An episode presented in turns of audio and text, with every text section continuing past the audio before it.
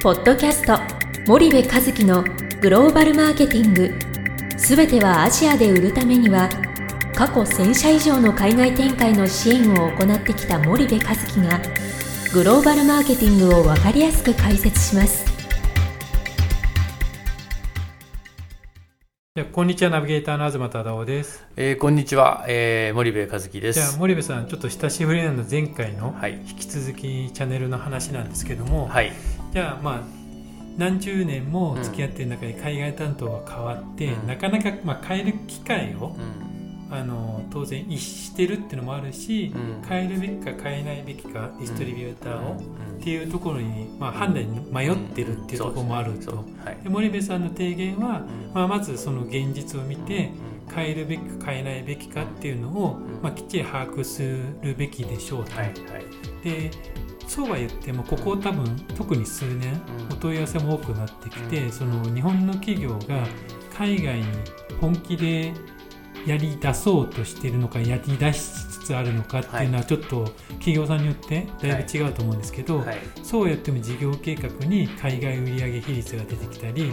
こういうまあ国を特化しますっていう方針が結構明確になりつつあるじゃないですか。そうするとディストリビューターもその、その日本側の急激な変化のところについていけないっていう状況もあると思うんですけども、その辺でどういう悩みが発生しているかとか、その海外担当が変わる前提でディストリビューターを管理育成しなきゃいけないとか、なんか何個かあの悩みはあると思うんですけど、ちょっと一つずつやっていきたいと思うんですけど、その変えるときにどういう判断で変えるのかっていうのは、一つは事実を見ましょうと、はいはい、で当然それは外部にお願いした方がいいだろうし、内部でやるのも手だと思うんですが、そこはまあ今までも少し話をしてきたので、はいはい、その次実際にじゃあ変えないって判断はしやすいと思うんですけど、変えるときになったときになかなか踏み込みづらいような気もするんですけど、はいはい、その辺に関してはいかがですかね。まあ、変えるっていうその判断を、まあ、その自己診断をしてくださいと、自分のチャンネルの診断をして、はい、自分たちの求めているものがなぜ今のディストリビューターで到達できないのかっていう要因を分析する必要があるじゃないですか。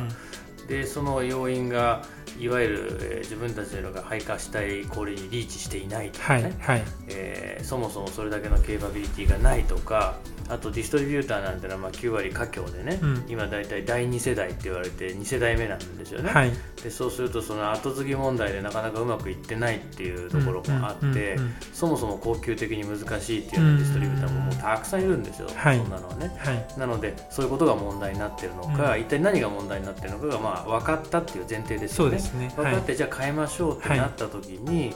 い、やっぱりその今の売り上げを落とせないわけじゃないですか、はい、でそうすると今の売り上げを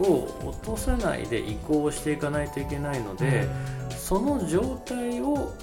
次のディストリビューターに、まあ、お土産ですよね、はい、言ったら今の売り上げがそのまんま、まあ、お土産になって次のディストリビューターに行くわけなので、はい、そこを前提に次のディストリビューターにコミットさせていくってことがすごく重要で、はい、そこが握れなかったら基本的にはその切り替えってすごく大変ですよね。でも例えば今ねにじゅうおくありますと、はい、えー、にじゅうおくあって、えー、新たなディストリビューターにもうちょっとちっちゃくしましょうかじゃあ、まあ、じゅうおくあるんです、はい、じゅうおくあってね新たなディストリビュー、まあ、消費財の話かな、はい、これはね消費財だとすると、まあ、単価が安いのでじゅうおくぐらいですと、はい、でじゅうおくあってで切り替えるときにそのじゅうおく減ったら嫌じゃないですか、うんうん、でじゅうおくをじゃあその次のディストリビューターはまあ棚ぼたですよね。次のディストリビューターにしてみたらいきなりその、まあ、スライドしてくるわけですよね。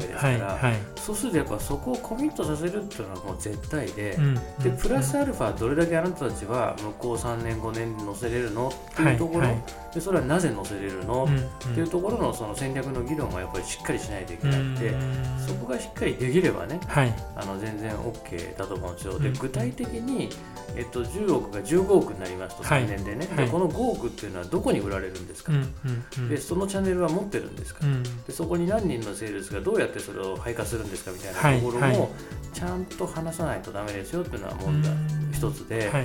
なんか日本の企業の場合なんかこここっちの方がでかいし、うん、こっちの方があの他の日系の、 あのいいところが使ってるし、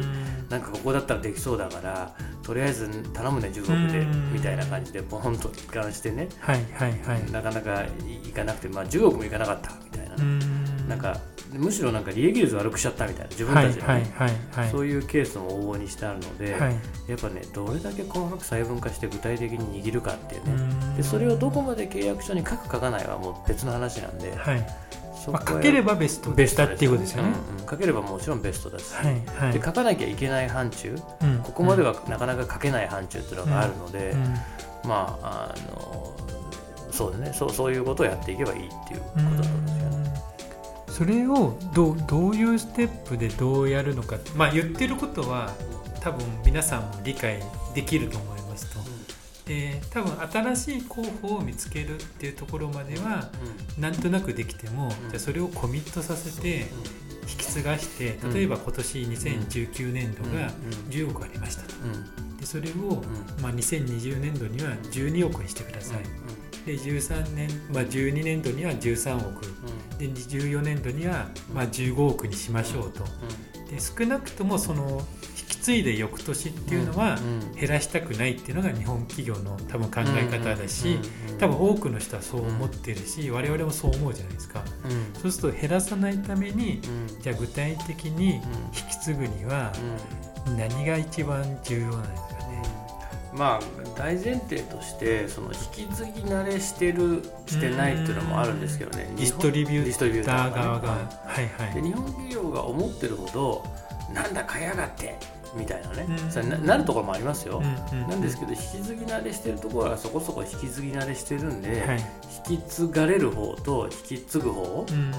のやっぱ調整をしっかりやっていくっていうことは多分一つですよね、はいはいはい、で引き継がれる方が、うん、そのいわゆるこれからその分の収益はね、利益がどれぐらいあったのか分かんないけども、まあ、じゅうおくのうちの、まあ、いちおくくらい利益取ってたのか分かんないけど、はいはいはい、それはなくなっちゃうけども、今ある在庫がきっちり履けるような状態にしてあげるとか、はいはい、在庫を買い取ってあげるとか、はいはい、そういうことはやっぱり、えー、お, お茶を濁さずじゃないけども、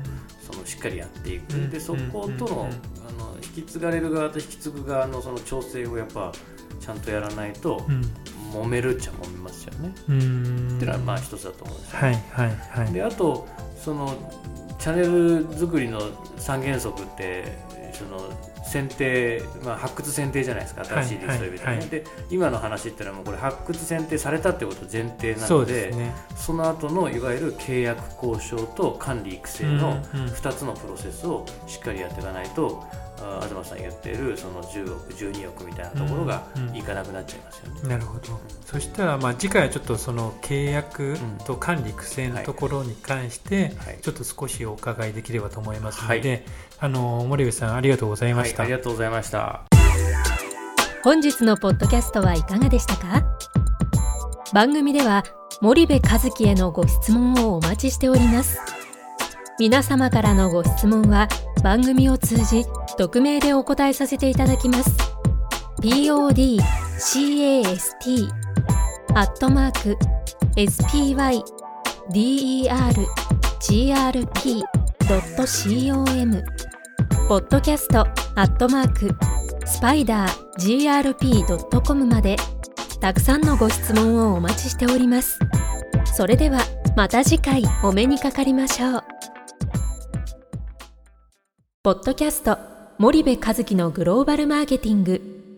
この番組はスパイダーイニシアティブ株式会社の提供によりお送りいたしました。